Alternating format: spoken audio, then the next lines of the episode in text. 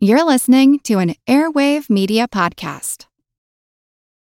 This episode is brought to you by Visit Williamsburg.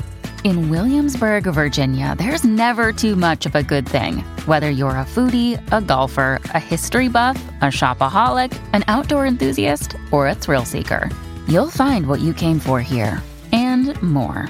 So ask yourself, what is it you want?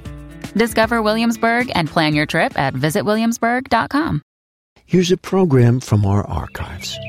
Take an early morning stroll through the southern Piedmont area of Georgia this time of year, and you're likely to hear many different kinds of birds, but the soundscape changes through the seasons. I'm Jim Metzner, and this is the pulse of the planet. This is a Carolina wren. We're with Jeff Jackson, a wildlife expert at the University of Georgia who can identify just about any bird call that he hears, and this morning there are plenty of them.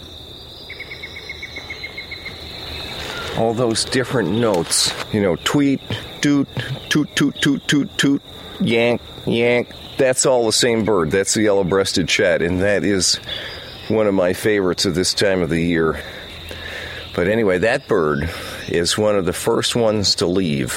When it comes to July, you know, it'll occur to you that you won't hear it anymore, and the earliest ones have already started to slip away, head back to Central and South America.